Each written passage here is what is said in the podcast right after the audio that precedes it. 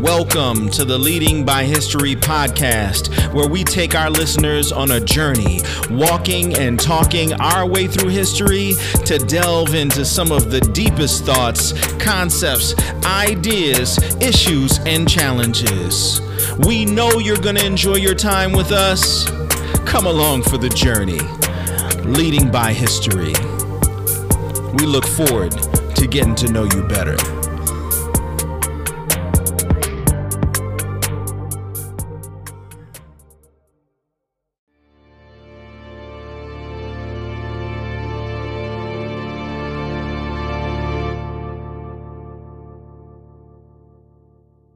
Welcome back to another episode of the Leading by History podcast. I'm your host, Ma'asehyahu Isra-Ul, and it is a pleasure to be back with you again. Uh, today, we have um, a great episode coming up today with uh, Dr. Vince Bantu, and uh, he's going to be taking us on another journey for season four of the Leading by History podcast. And we want to welcome him to the show. Welcome, Dr. Vince Bantu. Oh, thank you so much. Great to be here.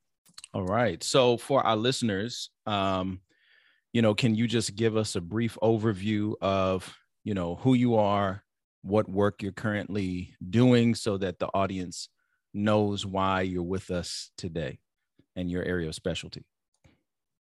Oh yeah, yeah. Um, well, um, yeah, as you mentioned, you know, my name is Vince Bantu, and I, um, I actually uh, wear a few hats. Uh, I um, am the director or the Ohene of the Meachum School of Haymanot, uh, which is an Afrocentric biblical uh, graduate school of theological education. Um, and uh, and then also I teach at Fuller Theological Seminary in the areas of church history and Black church studies. Uh, and then also I, uh, I'm actually based in St. Louis, Missouri, where I uh, co-pastor um, a church called Beloved Community Church, and uh, in the west side of St. Louis, where we where we minister and live.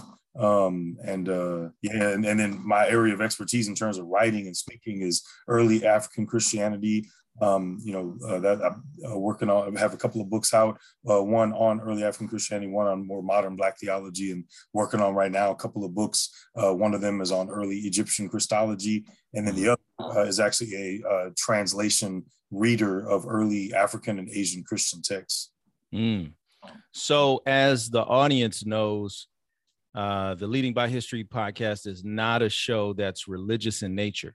So, we're purely historical but yet we always seem to have guests on that have a religious uh, focus and emphasis for their work. And that's on purpose because if we're going to deal with history, then we need to deal with history in total, which means that we need to cover uh, the social, the political, the economical, the cultural, and the technological realms of history, those, those features of history.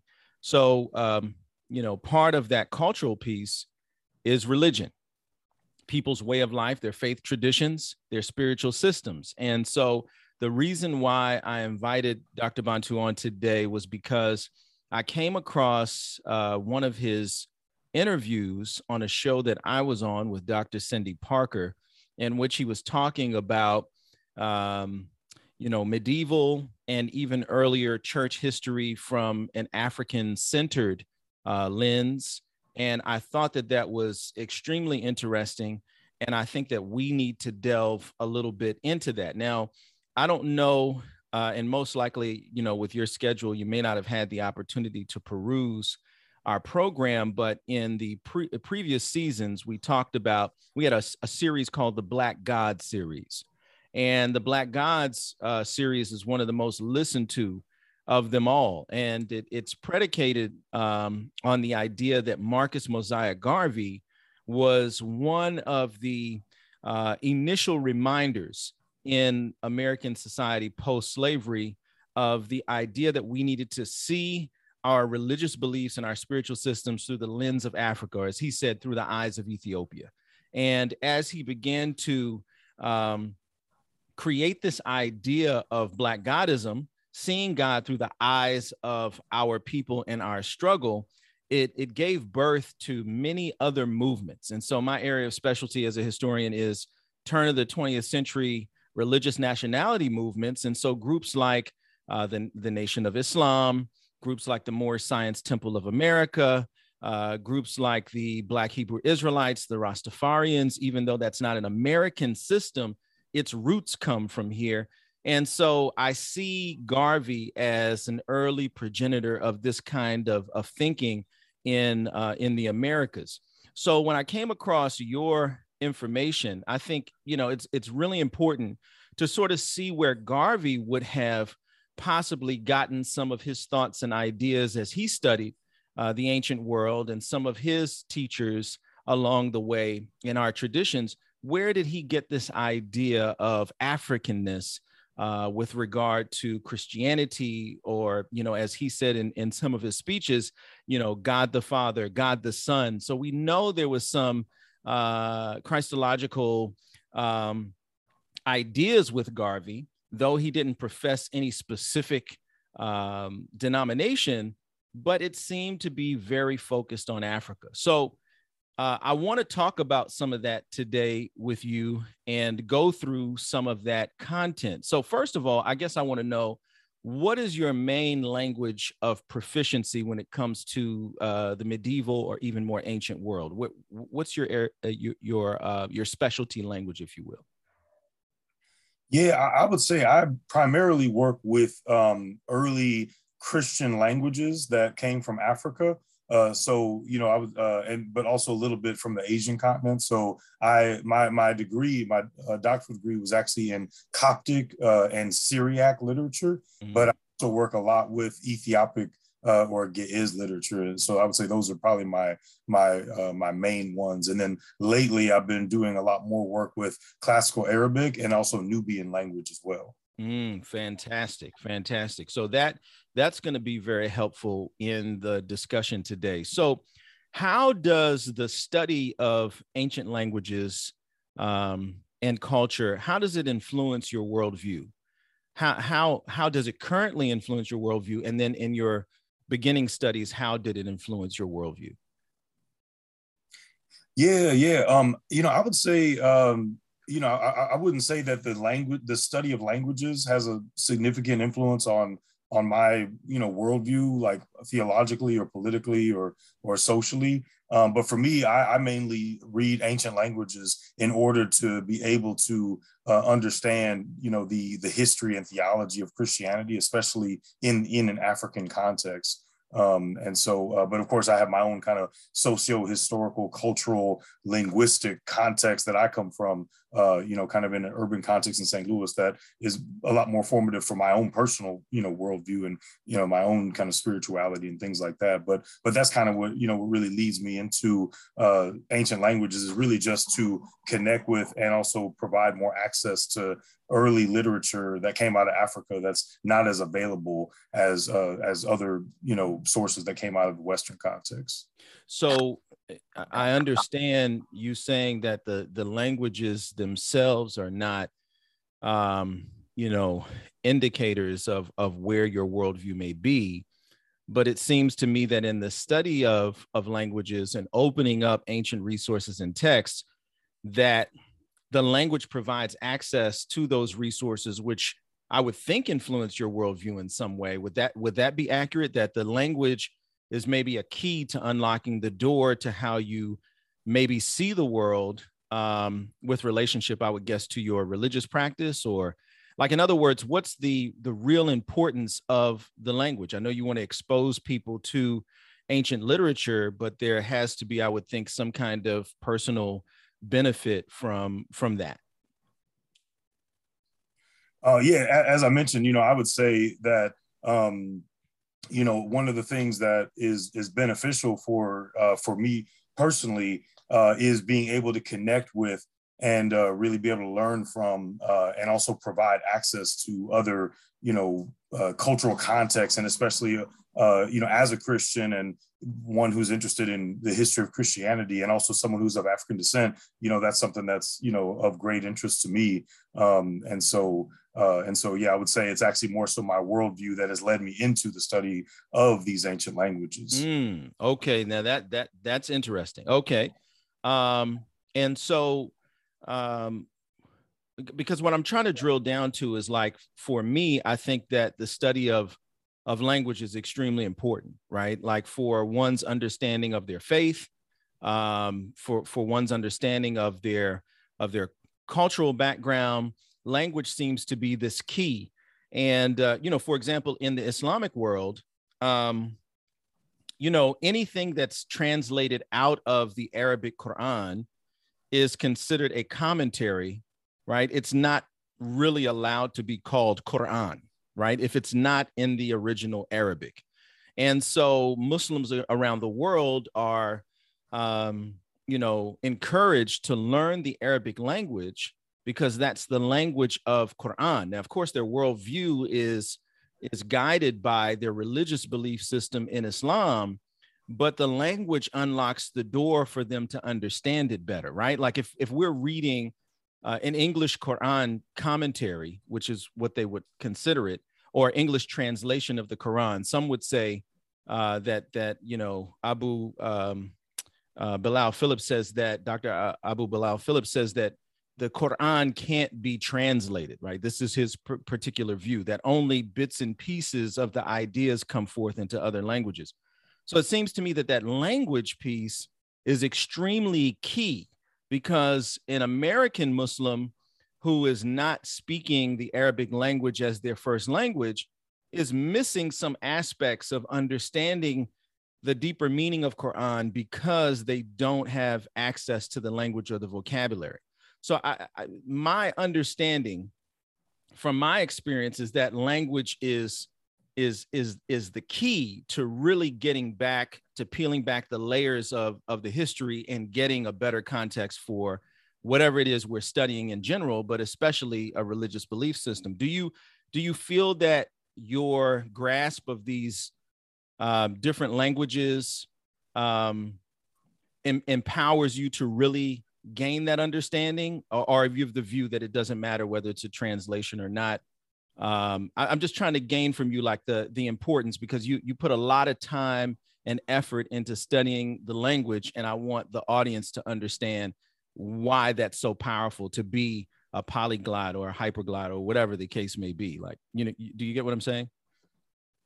Yeah yeah i would say you know as i mean i would say as i mentioned that um one of the benefits of it for me you know having the opportunity to be able to study these languages and and really make texts uh, and literature and uh, really civilizations available to people that haven't been as available to all of humanity, but you know, especially people of African descent, um, is something that is a value to me. Uh, just just so that people can be more aware of the history, the rich history that people of African descent have, and that also uh, that that believers, that Christians, uh, followers of Jesus, also have. Um, and so I think that's what's really beneficial about being able to, uh, you know, study the languages for me. Uh, for me personally, um, you know, as a, as a Christian, for example, I, uh, I don't have the same worldview as a Muslim would that, that one language uh, is somehow you know better or superior or connects one to uh, to their own religious context uh, better. Uh, actually, as a Christian, we uh, you ha- tend to have the view that that the gospel message of Jesus Christ, which is the kind of the cornerstone of our faith, uh, that it that it by nature translates uh, into other languages. And so I would say that it, you know again coming from an urban African American context in St. Louis, uh, one doesn't necessarily need to know uh, any of these languages or any ancient context to be able to connect with God, but they can connect with God uh, exactly in their own space and context. Having said that, though, um, you know, and to your question, uh, I, that I think it can be helpful. I wouldn't call it necessary, uh, but I think it can be very helpful uh, to be able to understand how, for example, the Bible was written and communicated in the languages and in the context uh, that it was written in Hebrew and Aramaic and Greek. And then also, it can be helpful to understand how that then was translated into other languages, especially Coptic and Ge'ez and Syriac and some of these African and, and Middle Eastern languages that the Bible was translated into very early, uh, in many cases, even before Latin or other European languages, that, that it can help to just add to to the faith uh, and the kind of fundamental worldview that one has. Uh, and so I wouldn't call it necessary, but it can be very helpful to be able to see uh, the fullness of God's story as played out in scripture and also in Christian history in, you know, different linguistic and cultural contexts. Interesting. So it's more uh, in your view of a, of a supplement, um, right? A- as opposed to being uh, a key component, right? Like, like in Judaism or in, uh, in Islam. Um, so how did your scholarship influence your faith walk, but then listening to some of your responses, was it your faith walk that influenced your scholarships? so what, what you know, tell me about that because a lot of times, you know, I I find that, you know, it's my studies in my own religious practice, um, you know, are, you know, they they they become richer uh, not in the spiritual practice itself but the understanding of it uh, it's it, it just seems more powerful the more that i study and research and the more that i learn more about others who practice the same faith tradition. It it, it helps to like really just sort of give that that that positive boost to say wow like the the views I have or the things that I'm feeling here, I'm seeing people thousands of years ago contemplate the same things, uh, deal with the same challenges, right? And so, uh, as opposed to just studying for the sake of studying, just to say that I know something, I feel that I have to be in my work somehow it has to enhance who I am as a as a human being. So how how has your scholarship influenced your faith tradition or you know vice versa yeah yeah I, I, would say that it's it's been you know it's really been a mix of both that you know both kind of my own faith uh, as a believer as a follower of jesus is something that's at the cornerstone of my scholarship um, you know I, I, it was actually my own uh, sense of you know call and being a pastor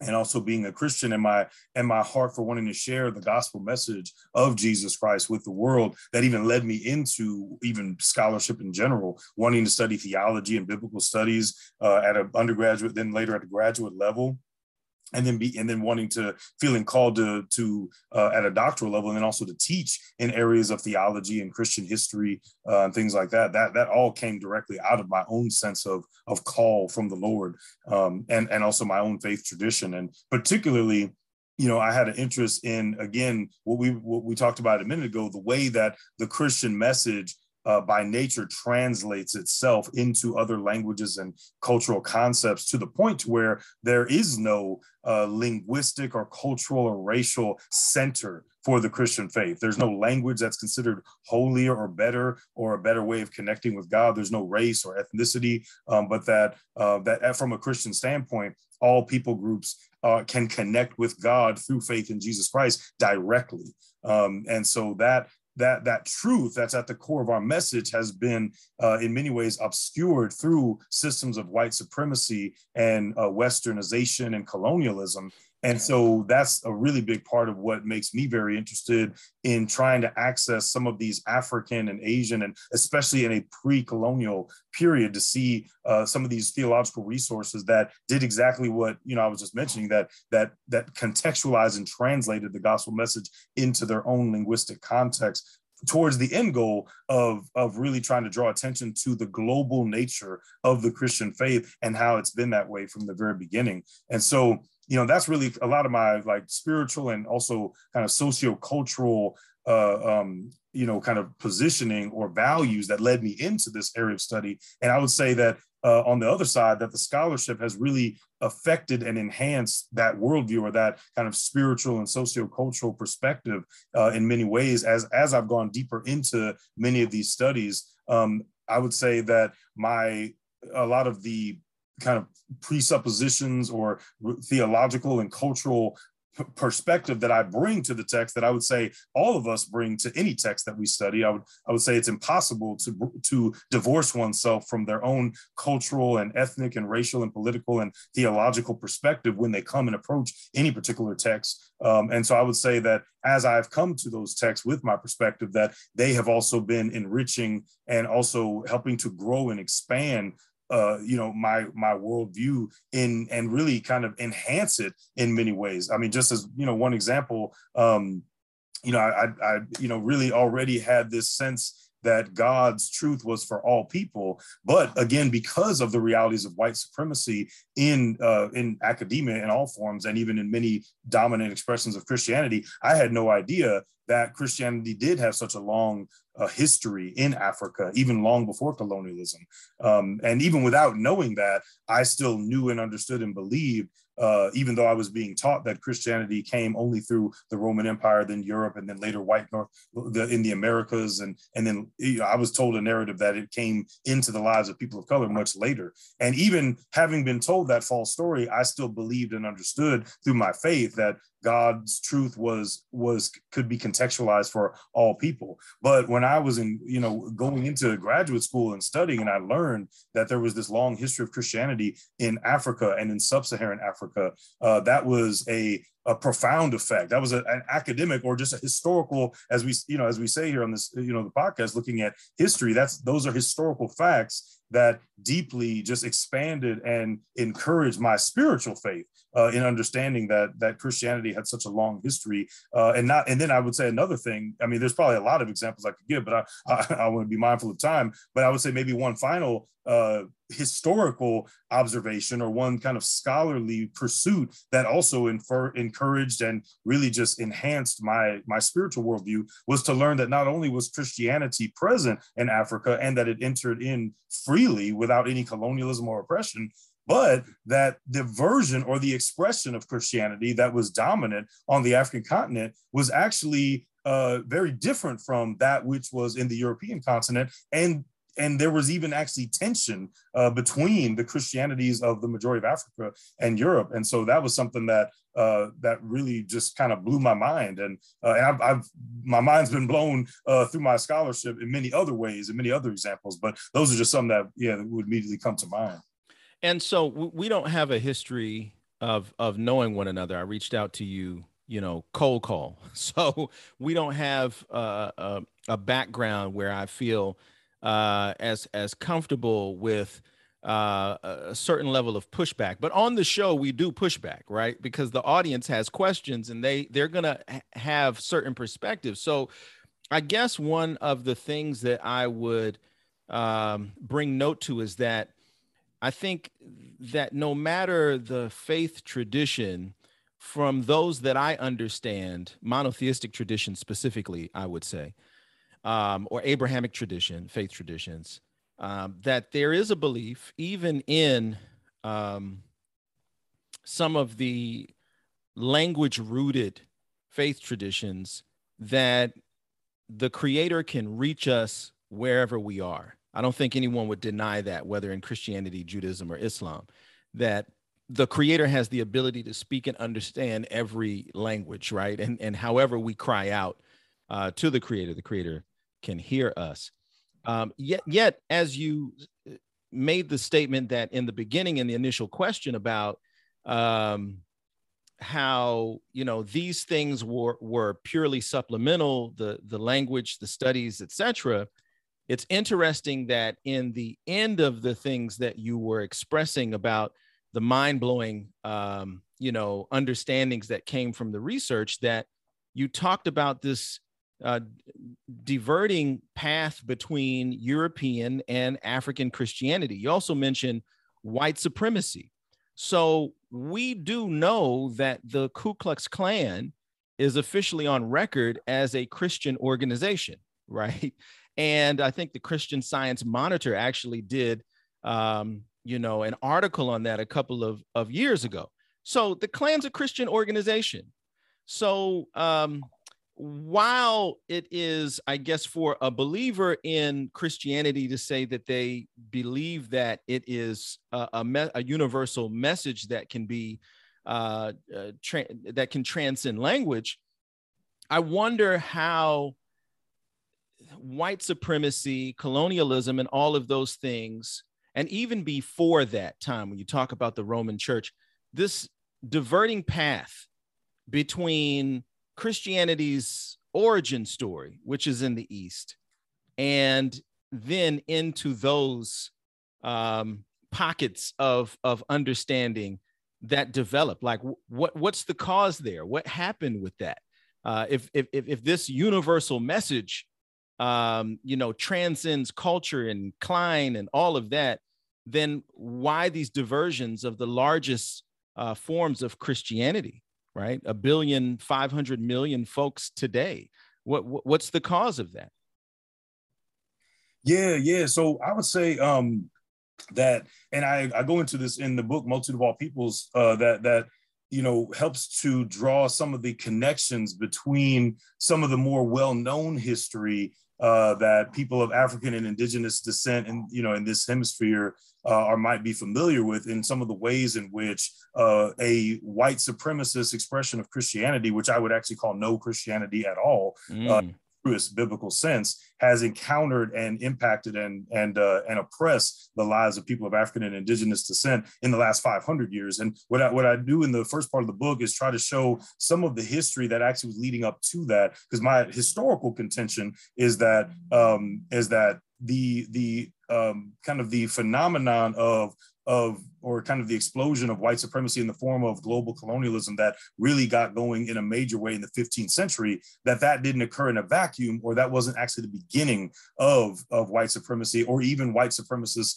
christianity which again i would call no christianity at all. So i sometimes use the term christendom as in order to distinguish between actual uh, speaking as a pastor and as a as a religious person uh, to speak from the perspective of true christianity uh, as opposed to western christendom that that that that that expression expression of Christendom is not something that just started in the 15th century, but actually has a long history before that. And so, I, you know, to answer that question of, yeah, what happened, I would say that beginning in the fourth century, you had a process where Christianity started to take on the form of Christendom in the Roman Empire with the alleged uh, conversion of Emperor Constantine. And then after that, in the year 451, there was actually a major schism between the global church. Now, the, the church, again, up until the up until the early 300s, when Constantine, uh, the Roman emperor at that time, allegedly became a Christian, uh, that that there was no uh, there was no sense in anyone's mind that Christianity was associated with any one particular empire or culture or people group.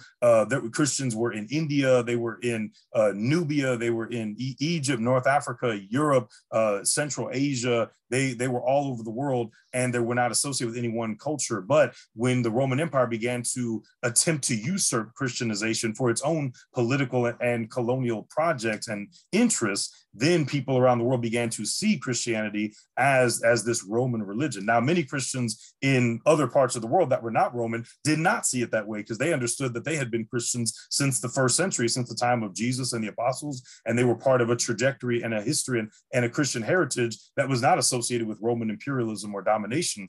But the that that that began to be a, a, a dominant perception that people had in the world that it was becoming this Roman religion. And then in the year 451, that was the major breaking point at the Council of Chalcedon, where the Roman Church articulated a particular expression of theology that was unique to their cultural context. And then, uh, when it was not agreeable to many Christians in Africa and the Middle East and Asia, they actually, the Roman Church actually began to oppress Christians in Africa, the Middle East, and Asia. And so, this is mm-hmm. when you had the beginnings of again a Western Christendom or a a belief that one particular cultural, geographical, political entity, in this case, the Roman Empire, uh, felt that their their expression of Christianity was the only expression of Christianity, and then began to associate that with with truth and with biblical orthodoxy and then impose that upon other people. And we're still dealing with that even today. And so again i would say that you know groups like the klan or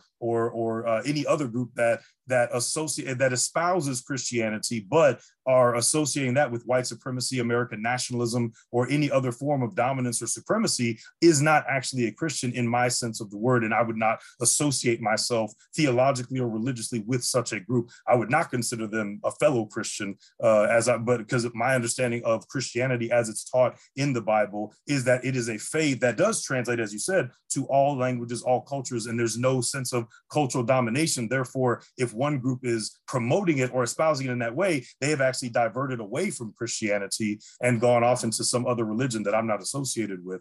Uh, because as we said, the what happened in 451 and, and in the early fourth century was a diversion from biblical Christianity, which was not meant to be associated with any one particular race or culture or ethnicity. Mm. So let's let's chew on that, uh, everyone. The response there, and we're going to take a brief commercial break. We'll be right back. Hey. As a listener to the Leading by History podcast, we want to tell you about some exclusive opportunities available to you as a listener. If you go to patreon.com backslash leading by history today, you'll find that there are three tiers of support that will give you exclusive access to our program. We've got the official patron level, the all access tier, and the highest level, the VIP patron level of support. If you want to find out how you can have exclusive access and have impact on what we offer, go to patreon.com backslash leading by history today.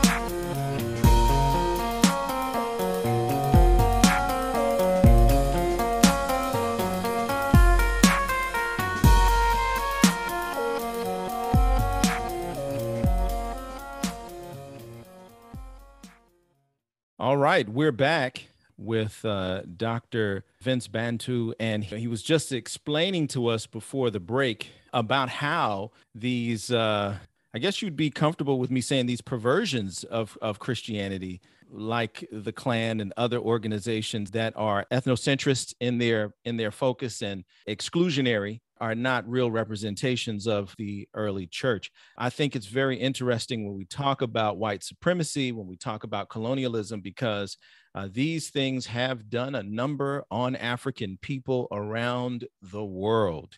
And uh, there's definitely much to say about that.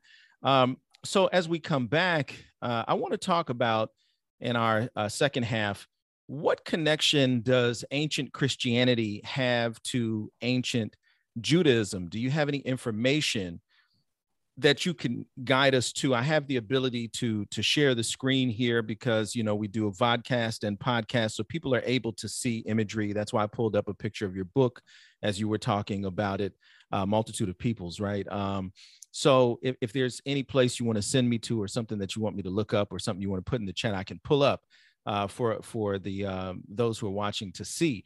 But I, I just want to know what's the connection between, in your view, right, um, between ancient uh, Christianity and Judaism? Is there a, a, connection between the two? And what does the literature say about that in the uh, writings of of the church fathers, the African uh, church fathers specifically? Yeah, yeah. So, um, you know, I would say that uh, there's a strong connection. Uh, I mean, you know, Jesus himself was Jewish, and the, you know, most of the early Christians that were mentioned in the New Testament were Jewish, and the New Testament refers to the Hebrew Bible uh, copiously, and and also presents itself. The early church presents itself as and presents Jesus as the fulfillment of prophecy, of Hebrew prophecy, uh, Jewish prophecy that Jesus was a Jewish Messiah and the understanding uh, from a Christian perspective is that um, is that the Hebrews were God's chosen people, and that through the Hebrews that God would bring salvation to the entire world. Um, and so this is how the New Testament presents itself as the fulfillment of prophecy, and specifically. Um, in you know acts chapter 10 you see the first gentile or the first non-hebrew uh, christian come to faith and is a part of and is included in the people of god. And now the people of god now includes uh, you know galatians use the language of grafted in uh, that that non-hebrews are now grafted in or brought into the people of god by faith in jesus christ regardless of whether or not they are hebrews so it's a it actually uh, this ties in really well to some of the things we were just talking talking about about what actually does uh, make Christian theology distinct in a way. So it's, it's deeply rooted and connected to Judaism, um, but at the same time, it's distinct in the sense that uh, that that first of all, the belief for Christians is that Jesus Christ, uh, Jesus of Nazareth, was God uh, that he's fully man and fully God, and that he died on the cross for the sins of humanity and rose again, uh, and that by grace through faith in him,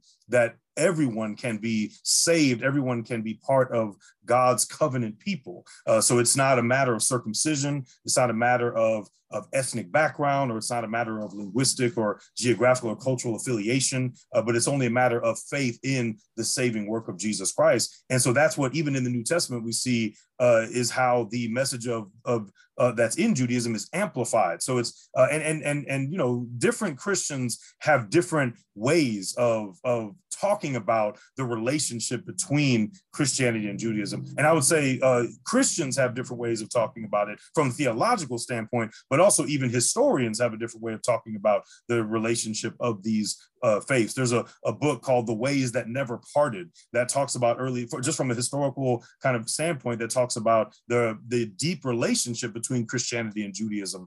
Um, and one of the, one of the, uh, because, you know, one of the dynamics of the early church was there was a question on how um, how Christians should understand themselves with relation to Judaism, uh, and and you know different Christians had different ways of doing that. I, you know, especially uh, in the European context, there was actually a high degree of anti-Semitism, especially even within uh, so-called Christians. And again, this is something that we don't see in the Bible, but we also see in many early Greco-Roman Christian texts. But one counterexample, and you asked about Africa in particular, one counterexample to that on the sub-Saharan African context is actually the ways in which in Ethiopia, for example, there is and still there has been and still is a very strong connection uh, and a very strong affiliation with Jewish practices and an understanding again of, of not that uh, Christianity negating the Jewish roots of Jesus and of the Christian message, but actually embracing those roots. And so Ethiopian Christianity, for example, has a, has a strong, high degree, in fact, probably the highest in all of the early church and one of the highest in the modern Christian world today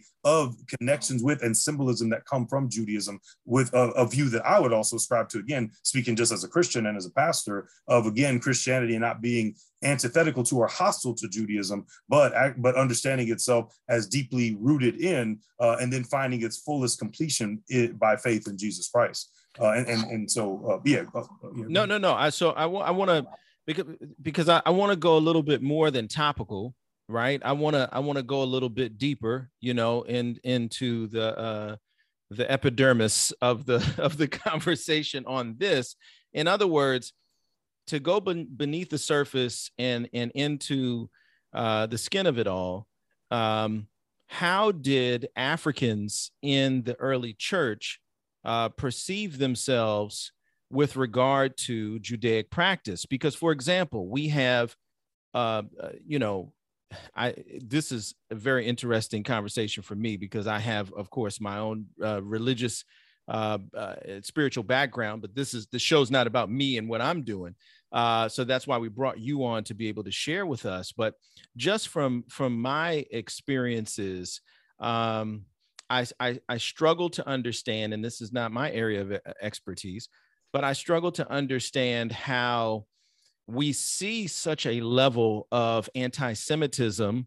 Uh, one of my uh, my buddies, Dr. Michael Brown, uh, wrote a book about the church and anti-Semitism recently, but he he started his career with a book called Our Hands Are Stained with Blood, uh, in which he he talks about the anti-Semitic uh, position of the church. We know that Martin Luther, the reformer, um, you know, wrote a book called "Of the Jews and and Their Lies," right? Um, where where he tells the um, you know, he writes these letters to the G- Germanic princes and says that wherever you find the Jews, you need you, you need to burn down uh, their their synagogues, take their land, uh, burn their books. They're Christ killers, right? And this is this is the reformer um, for the Protestant movement. So th- we see clearly in the early uh, church writings that I have perused that this quote unquote Judaizing um, was was something that was a problem when we look at the Inquisition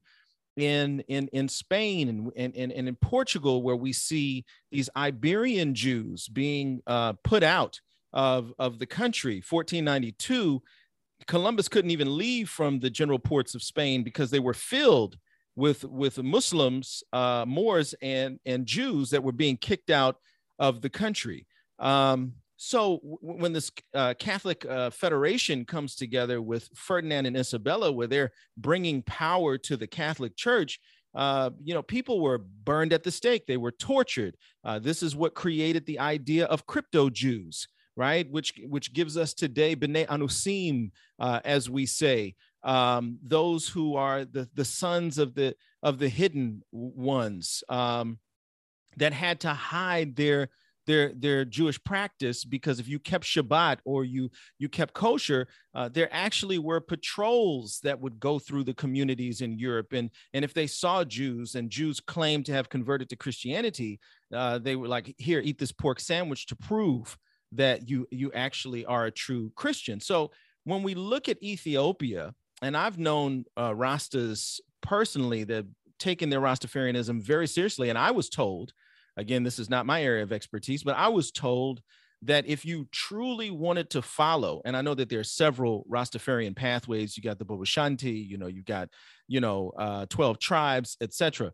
But that if you really wanted to be authentically Rasta, that you would join the Holy Ethiopian Church, right? And and and follow uh, the the prescriptions of of said church. And there is a community in Ethiopia today of Rastafarians who were given land by Haile Selassie uh, to come to the land and live there. And those communities are still there today. Um, and, and so when I look at the Ethiopian church, I see purity laws, uh, ritual purity laws. I see laws about women, uh, menstruation. Um, we see laws about how food is uh, prepared. Um, I see the incense, the myrrh. Uh, we have the idea, I, some would call it mythology, or uh, or the the belief that the Ark of the Covenant is still there in Ethiopia, being protected. I tend to look at Ethiopia, and you brought it up first, as one of the uh, Christian churches that has the most Judaic expression uh, out of those. But we see in European Christianity that it's it's outlawed to to be a Judaizer, right? So, walk me through these Nazarenes, right? Because uh, we know that the Nazarenes were a sect of Judaism. Uh, the apostle Saul is considered in the the book of uh, Maaseh Shlichim, the book of Acts, to to to be the ringleader of the sect of Nazarenes, right? And it's only after uh, the period of the apostles that we see with the development, the continued development of rabbinic Judaism, we see these prayers and and um, these um, these ben, uh, benedictions against the minim or the sectarians that comes out later to drive out these sectarians that may have uh, messianic perspectives, um, regardless of which Messiah they they were following. So you know, where are the early African church fathers with this? Do you see in the literature? Uh, this this grave difference between how Judaizing is perceived and understood? Yeah, yeah, I would say there's a there's a significant difference, um, and and I think we have to clarify what we mean when we say African, uh, you know, which could you know go go take us a, far field because I know we're coming up on our time. But uh, but I would say that you know when if if I'm going to talk about sub-Saharan Africa or you know keeping it on you know Ethiopian and Nubian context, that I would say that yeah you do see a very significant difference between that and also some of the anti-Semitism that you see in early Greco-Roman Christian history, or even Martin Luther, or you know um, other things that you see in the European context, which again, as I've already said, is uh, not something that is a diversion or a, and a perversion of biblical Christianity. Um, and and you know you, you mentioned Ethiopia and there's a you know the long history of the belief that Ark is there and there's a also a text called the Kebra Nagast which was mm-hmm. written in hundreds that talks about Ethiopians literally being in the lineage of King Solomon. So mm-hmm. there's a, to the contrary of a lot of the anti Semitism that you see in much European Christianity, uh, there's actually a strong desire to associate oneself uh, even with the ancient Hebrew lineage. And you see the same thing even in India, with the Knanaya community as well, with having an understanding that this is a modern ethnic group in southwestern India that are Christians, but that understand themselves to be in a in a kind of Syrian or Palestinian Jewish ancestry as well. And um, and and so you you know you see the same thing uh, in many different contexts as well. But I, I would so I would just I would say that yeah, there is a difference in many sub-Saharan African or South Asian Christian communities, uh, and and with especially with respect to uh, the uh, the relatively higher um, instances of anti-Semitism that you would see in much Western and European Christianity, which again is uh, against the teachings of the Bible. So so why would that be? right? In this universal message, how do they get it so wrong in Europe?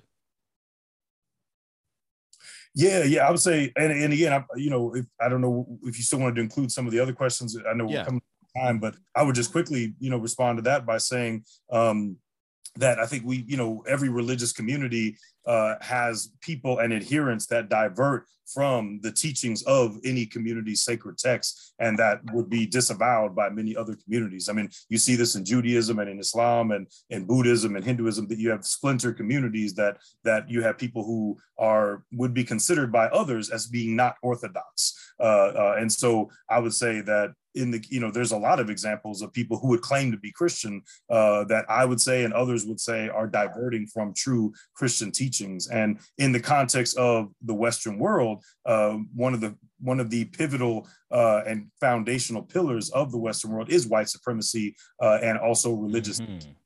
And so I would say that that is a major reason as, as to why we see many of the evils and many of the atrocities that have been done by people of European descent who claim to be Christians, many of whom I would say are not actual Christians. Uh, and that that's you know why you see these instances of you, you mentioned Inquisition and uh, and you know anti-Semitism, colonialism, slavery. Uh, I would say that it's actually a belief in white supremacy that is their ultimate religious conviction, even more mm-hmm. to the gospel of Jesus Christ. Mm-hmm. So, w- which languages influenced the theology of the ancient church the most, and why? If if there was, because I know early on you were saying for you personally, language wasn't that you know much of a pillar in your system of belief, but um, did languages influence the theology of the ancient church? In other words, as they move away from the Greek and the Aramaic and the Hebrew text, do, do you begin to see then a change in theological views as they get further and further away, as the translations begin to grow into these vast Asian and African languages? Yeah, that, that um, I would say that um, you, you definitely see a change in theology that's that's largely uh, influenced by language. I mentioned earlier the the Council of Chalcedon, which in 451, which was one of the biggest kind of schisms in the early church, and uh, it was a debate over theology and Christology and how to talk about the humanity and divinity of Christ. And, and the kind of dominant Roman church in Europe came up with a particular formula uh, or a way of talking about the humanity and divinity of Christ that really was rooted in their own linguistic and cultural concepts where they said that Jesus is one person, but he has two natures. And you know that in greek you know that's one hypostasis and two physis.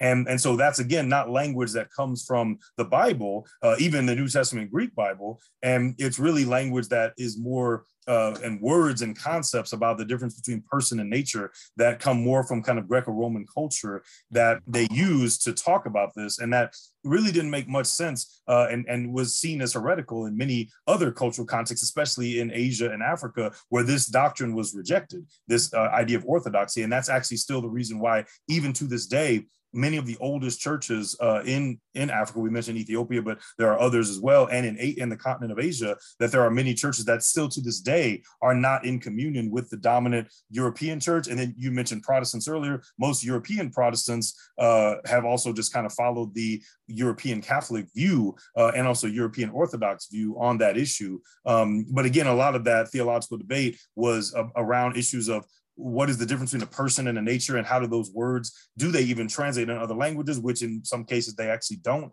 uh, and they or they translate differently and so that's just one example but but yeah to the question of like which one had the most influence uh, i would say it really depends on the context uh, that you know in the Greco-Roman world, you know, theology done in Greek and then later in Latin had a lot more influence. But on the on the African continent, uh, theology was being done in Ge'ez, which was the classical language of Ethiopia, and that was actually some of the expressions of theology that spread into other parts of, of sub-Saharan Africa. And then, if you're talking about the Asian continent, uh, hands down, uh, no doubt, the language that was the most influential for the earliest spread of Christianity on the Asian continent, or the continent we now call Asia, was a language called Syriac that actually uh, is a dialect of Aramaic, but eventually spread all over as far as China and India and even Southeast Asia. And that would have been the language in that context. So, yeah, I think it would just depend on the context. And so, um, b- before we wrap up, what's the importance of Africa with with regard to the ancient church? Yeah, I, I, would say Africa is extremely important uh, for the ancient church. Um, you know, there it was very diverse as it is today, but some of the most influential theologians in the history of Christianity came from the continent that we now call Africa. People like Athanasius, Origen, Tertullian, Perpetua, and Felicity. Um, but also, I would say that Africa is extremely important for the history of Christianity, but but not only that, but even just history period. Because when we talk about African history, uh, and especially if we're talking, even apart from uh, one's interest in Christianity, if someone's just interested in studying African history from a world history perspective, uh, it is impossible to study African history, especially during the late antique and medieval periods, without studying African Christianity, because it was actually African Christians who produced the largest amount of historical evidence, whether that's written text or architectural structures. If you study the African continent it, during the first millennium, you you inevitably have to study Christianity because it, Christianity is at the heart and center of Nubian and Ethiopian and Egyptian and North African civilizations, which in the first millennium were the largest and most influential civilizations on the African continent. They were all predominantly Christian, and most of the archaeological evidence is Christian churches and monasteries. Most of the paintings are Christian in nature. And so Christianity is integral to just studying African history, which in turn is uh, significant for world history. And so finally, as we come to the end of our program, uh, what would be your charge to the audience uh, with regard to the conversation today, uh, with regard to scholarship and study and research? Um, you know, what would you want them to walk away with today, uh, understanding about the the importance or possibly the unimportance of of language, uh, culture for context and understanding? What, what's your charge? Yeah, yeah, I would say uh, really that um, you know language is such a beautiful thing, and it's something unique to the you know the humanity, uh, and it's so beautiful how it takes on different forms and it really reflects the identity of a particular people and a particular context, uh, and it also really helps us to communicate and understand through translation, helping understand one, another group's worldview and context. So, so I would say uh, really just two things is that for people to really understand and value their own linguistic context, whether that's their language, their dialect, their accent, the, and how that's a reflection of where they're from and their community. Um, and so I would say really understanding that there is no language that is holier or better or uh, more proper uh, or but but everyone's language is a unique reflection of their people and of their community. And to really value that and to teach on it and and to embrace it um, and then I would also say uh, that I think it's really important, um, and I think it can be very beneficial and helpful to learn other languages and to be. I mean, unfortunately, we live in one of the most monolingual uh, nations on planet Earth, and I think it does a detriment to our intelligence, to our cross-cultural abilities. And so, I think after one's understanding and valuing of their own language, I think it's really important to understand and learn other languages as much as they can. And I would also say, and this is coming from my theological standpoint, I would also say say that because the Bible actually teaches uh, believers and followers of Jesus to actually value and promote the things that have maybe gotten less attention in the world, uh, the way history has panned out, even more. And so, in from that perspective, I would even even give an extra plug to learning languages uh, that have been marginalized and that have been put to the side and that have been have been really um, uh, oppressed and suppressed throughout history to especially really unearth and learn those languages. Uh, and, and for me, that's both in the modern and just as a side note, I'm actually in the process of learning how to speak Tree, which is the mm.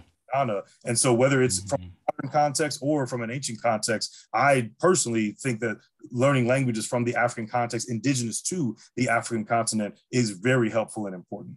Wow. So that that was really a great outro for us.